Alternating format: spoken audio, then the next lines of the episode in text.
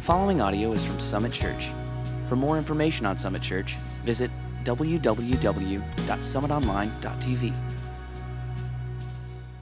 Hey, thank you so much for joining us today. We're excited to continue just walking through our study of the Gospel of Luke. If you were with us last week, you heard Jesus share two parables. And it was a very short passage, but in that he tried to describe what the kingdom of God was. And the kingdom of God, the kingdom of heaven, those are interchangeable words, and they simply mean this the rule and the reign of Jesus. It's, it's present now since he's come and he's died and rose again. It's present now, but it will be made complete when he returns and takes those who believe back to heaven. And so he explained just one small piece of what the kingdom of God was like last week.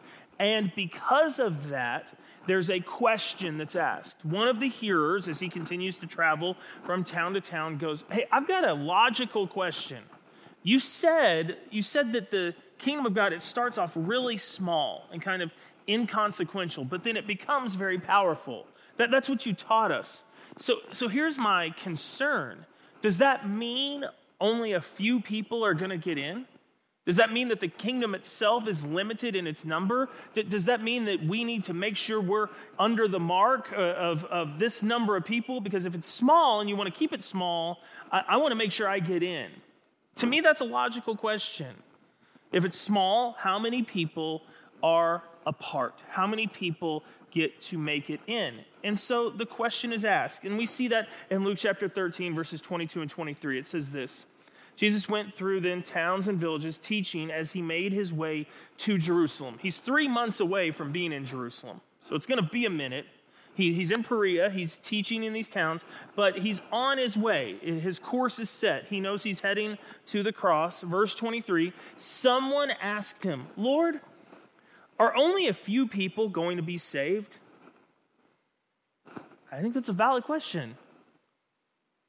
Have you ever paused? And if you haven't, I want you to do so now. I, I literally want you to think have you ever paused and just thought about the sheer, the sheer enormity of the number of people that should be in heaven?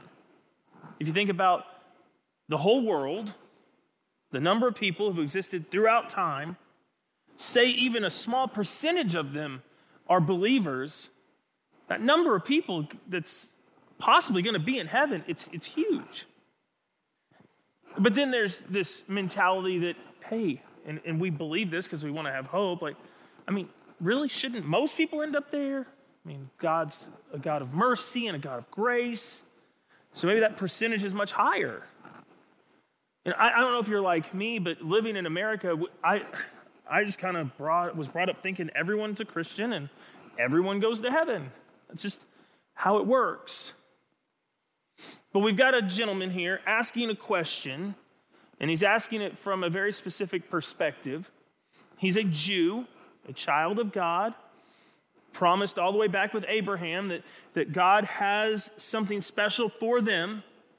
And he's wondering hey, are we all in? Is everybody in? Who's in? Is, is it going to be a small number of people who make it to the wedding banquet, who make it to the celebration, who make it into the kingdom of God. For those living in this region where Jesus is preaching, they believe that because they were born into the family, they were born into the covenant, they were born Jewish, they are in the wedding banquet. They're in just because of their last name.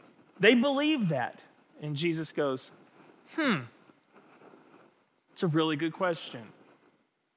And I have an answer that you're probably not gonna like. But I need you to know the truth.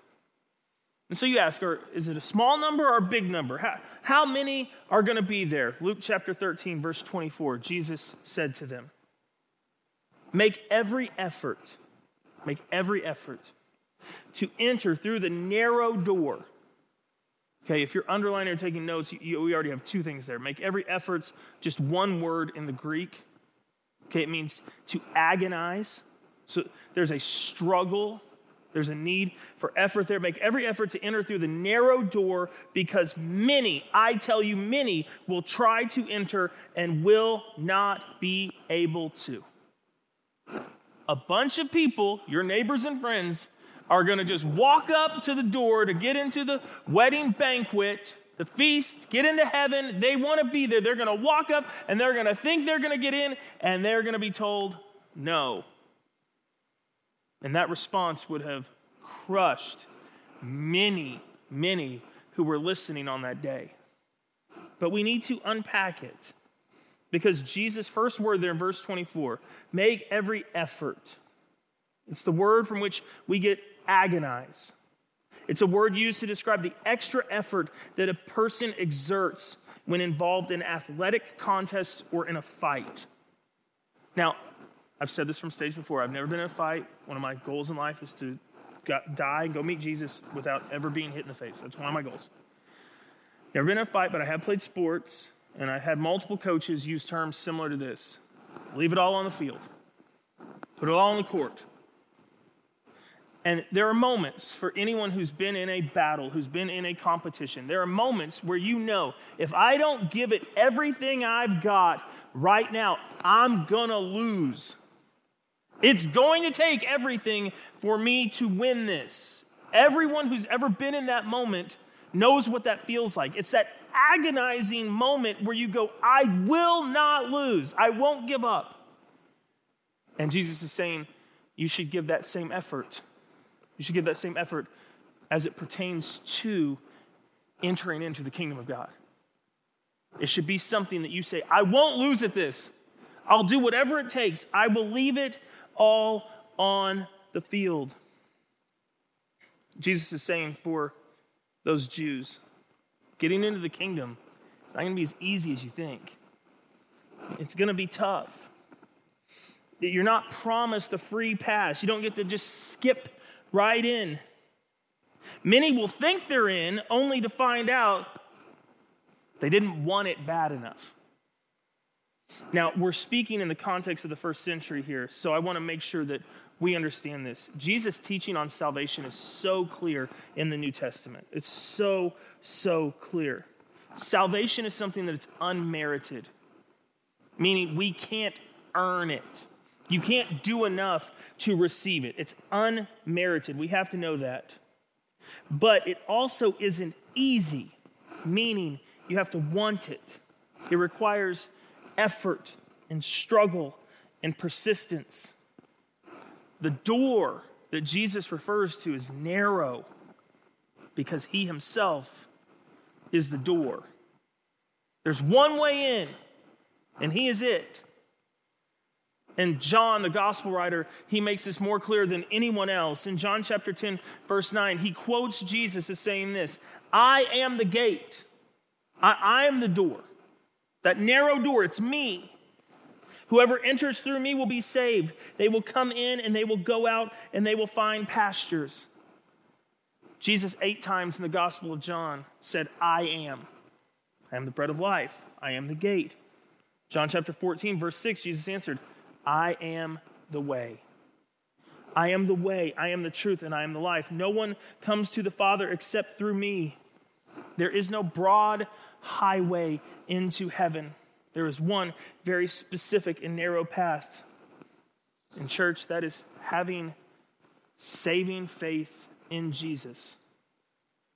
So while it sounds like Jesus is answering this question of whether a few will get in or many, he's not answering it numerically. He's saying those who come through the correct door, through saving faith with me, that they'll be in. Many of your neighbors think they're just going to get in because they have their birthright, because they have a promise, because they've done the right thing. But Jesus continues in Luke chapter 13, verse 25. Once the owner of the house gets up and closes the door, you're going to stand outside knocking and pleading, saying, Sir, open the door for us. But he'll answer you, I don't know you. I don't know where you come from. Now, the owner of the house in this metaphor is obviously God. And Jesus is the door. And once that door is closed, once that time has expired, there's going to be a lot of people going, oh no.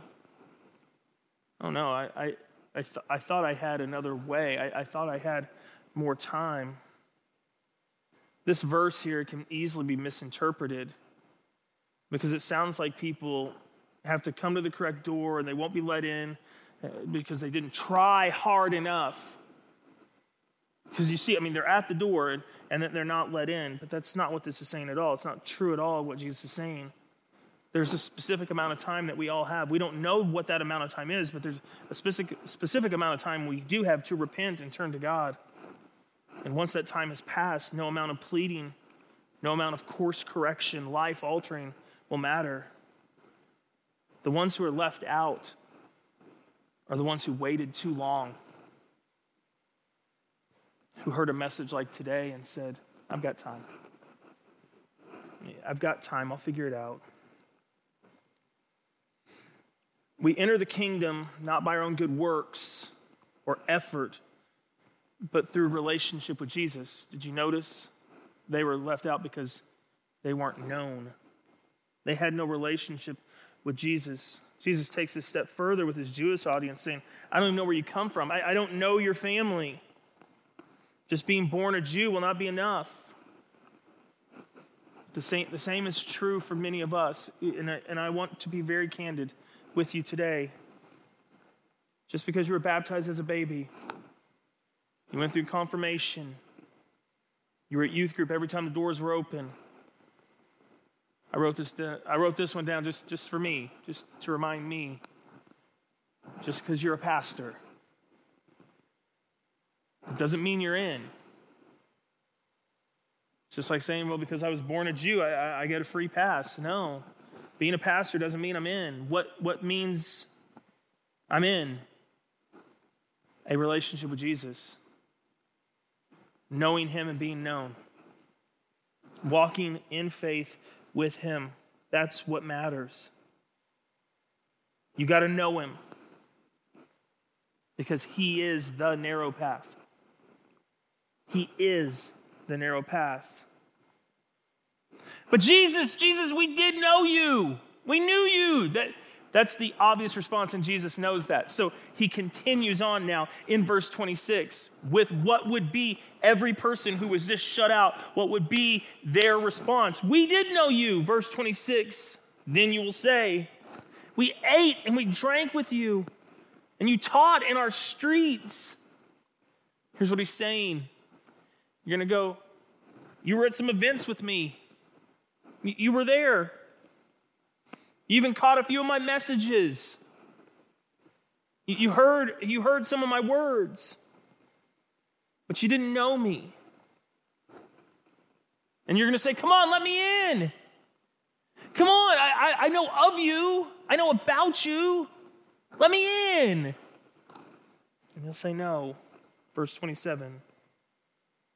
But he'll reply, I don't know you or where you come from. Away from me, all you evildoers. You know of me, yes, but you don't know me. You never made it a priority. Yeah, you saw me from time to time. You might even know a few Bible verses, but you never took the time to have a relationship with me. So now the time's up. It's, time for you to go. I wasn't a priority then, so I'm not going to make you make me a priority now. The word there in verse 27, evildoers, that's a pretty awful translation, actually, of what Jesus said. It's not evildoers, it's more accurately workers of unrighteousness. And you're going, that doesn't clarify anything. What does that mean? Workers of unrighteousness. Well, what Jesus is saying is, you're not left out because you're evil. If that were the case, no one would get in because we're all evil. We're all broken. We're all sinners. So it's not just whether you're good or evil. A worker of unrighteousness is someone who is unrighteous, someone who has no righteousness. Now, we all are unrighteous. We all fall short of the glory of God, but there is one who is righteous Jesus. And so the evildoers, the workers of unrighteousness, are the ones who do not have saving faith in him. Away from me, you who do not know me, who do not have saving faith in me, who have not been made righteous because of your faith in me. because my righteousness has been imputed upon you by your faith. That's who gets told no. It's not because you weren't good enough. None of us are good enough.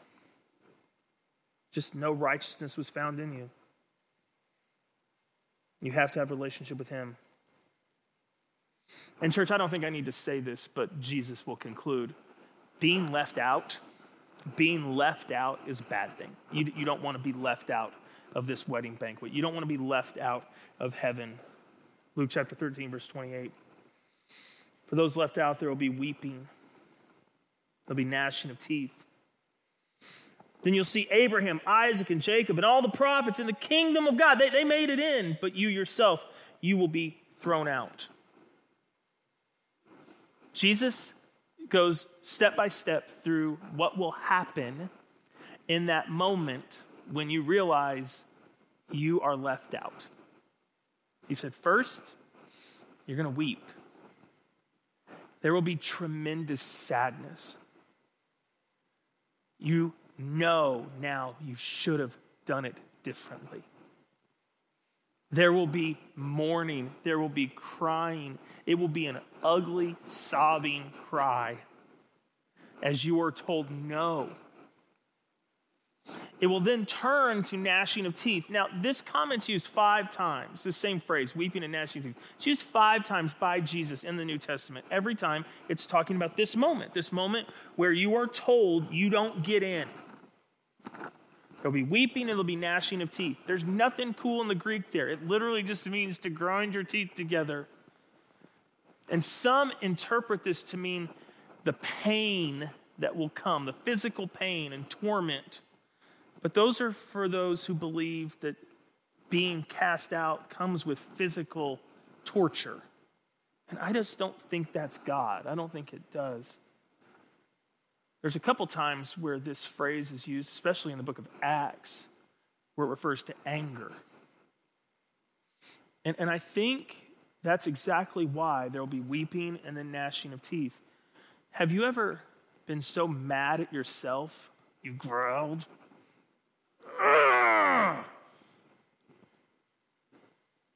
After you're done crying, you're going to get really angry at yourself. It could be misguided. It could be, why didn't my parents talk to me more about this? Why, why didn't my friends let me know? Why, why, why didn't God give me a warning? It could, you could misguidedly start to blame others, but you're going to have eternity to realize how angry you are at yourself. I knew better. I was certain I had more time. I was positive that I could get this figured out. Oh, but just so mad at myself. I can't believe I did that. And then, if that's not enough, then comes the loneliness. You've wept over being left out, you've become angry at yourself for not repenting and turning to God when you had a chance. And then you realize you have been thrown out. You're alone. Abraham, Isaac, Jacob, the prophets, they're in. And it's almost like Jesus is speaking of a metaphor that you can look through the window and see them in there celebrating and smiling. And I, I don't think that's the case. But you can imagine it and know you're missing out because you are now separated from God for eternity. In his infinite love, he gave you what you desired on this earth distance from him. He gave you that, and, and we call that hell. But I don't think hell is necessarily even a physical place, it's the absence of God. The Bible refers to it as darkness, where you spend eternity realizing what you're missing out on. That's an awful thought. And that final banishment knowing that it was your choice.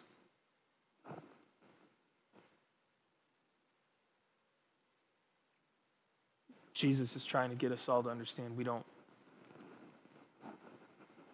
we don't want that. We don't want that outcome. Being left out's really bad. But he gives us the key. He gives us the key to getting in. It's him. He's the narrow door. And then coming full circle back to the initial question how, how many are going to be in? Is it a big number or is it a little number? He doesn't answer it, once again, numerically, but he does answer it. Luke chapter 13, verses 29 through 30. People will come from the east and the west and the north and the south. It's just a really beautiful way of saying from everywhere, from every corner of the earth. There's not one type of people that are going to get in, there's not one group of people. People from all over the earth will be there. They'll take their place at the feast in the kingdom of God. And then he goes on to say, But you know what? Some of the people that you thought were going to be there probably aren't going to be, and some of the people that you thought were not going to be there probably will. Verse 30. Indeed, there are those who are last who will be first, and first who will be last. Some of those present in the kingdom of God will be the least of these here on this earth. They're going to be prominent in the kingdom of God. Their lackluster life here, their suffering and hardship here will be met with reward, prominence. And then there'll be some who were big stuff here on this earth and in the kingdom. They're still in, they get in, they may not be the top dogs. So, how many are going to get in? Jesus doesn't answer. I don't think it's because he doesn't know. He doesn't answer because it's not important. Those who get in will be the ones who know him, who had saving faith in him. Because there are no shortcuts, church. There's one way into the kingdom of God. It's a very narrow path, and one that too many will come to realize when it's far too late they should have taken. You don't get to rest on your laurels, your moments spent with Jesus, your back pocket factoids that let you claim to be a Christian, just when it serves you well. Instead, you rest fully in the work of the person of Jesus Christ, the Savior of the world and the only way to heaven. You need to know Him, love Him, trust Him, live your life with and for Him. And then, and then after doing that, there will be this moment where you walk up to Him and he holds the door open for you. And he says, Come in. And he calls you by name. I think you get to wrap your arms around him and hug him because he knows you and you knew him. And he's that narrow path into the kingdom of God, he's that narrow path into heaven. And that moment will be so, so good. Church, do you need to repent of your selfish ways and turn to God? If you do, the good news is there's still time. Like you're listening to this, you, you, you have time to make that decision. Do you need to renounce your prideful self righteousness and embrace the one who is truly righteous?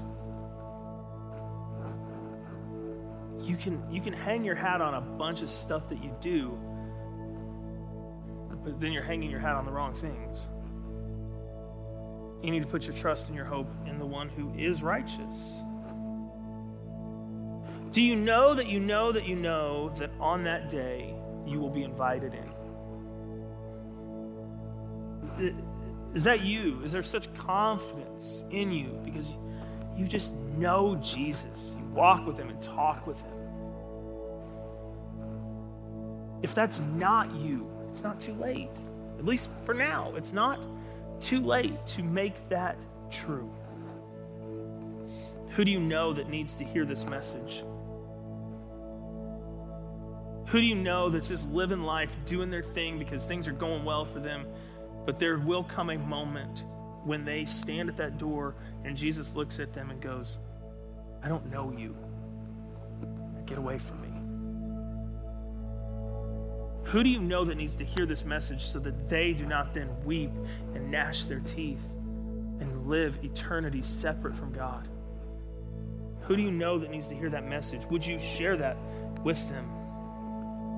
We need to let everyone know before it's too late that Jesus is the way, the truth, and the life, and that no one comes to the Father except through relationship with Him. Church, today, I pray that you know Him, that you put your faith and your trust in Him. That that day does not scare you because you know your seat is secure at the table. Secured not by who you are, what you've done, but because of the work of Jesus Christ and your faith in Him. And if that's not where you're at, I pray that you would repent today, that you would turn to Him, that you would trust Him with your life. And you do so before it's too late. Father, as we conclude today, we pray that you would cry out our names as you know us all, as your beloved creation. You would cry out our names with your grace and mercy. You would call us into relationship with you. You would give us all that we need, strength and grace sufficient to walk with you, to believe in you, to trust in you.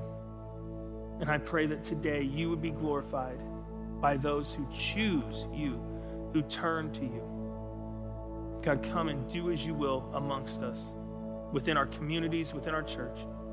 We want to know you, we want to serve you, we want to love you. We know that you're for us. So come and pour out your love. It's in your name we pray. Amen.